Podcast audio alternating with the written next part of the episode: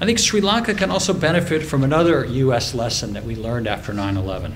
One of our biggest mistakes that led to 9 11 was our failure to properly communicate between our intelligence and law enforcement agencies, particularly the FBI and the CIA and the various law enforcement agencies.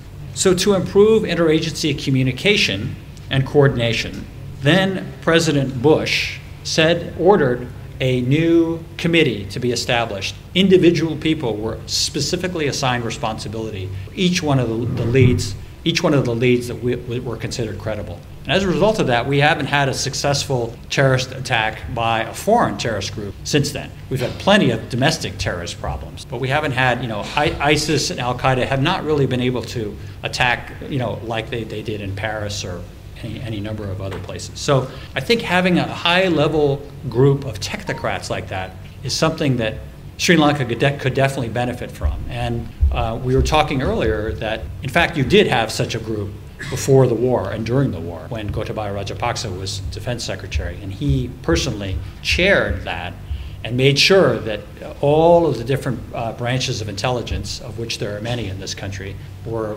sharing information and sharing that information up to the senior level people, and then they themselves were making sure that somebody was looking into those and making sure that, they, they, the attacks didn't take place. So I think that's a, a very important thing that current government should think about is reestablishing some kind of group like that.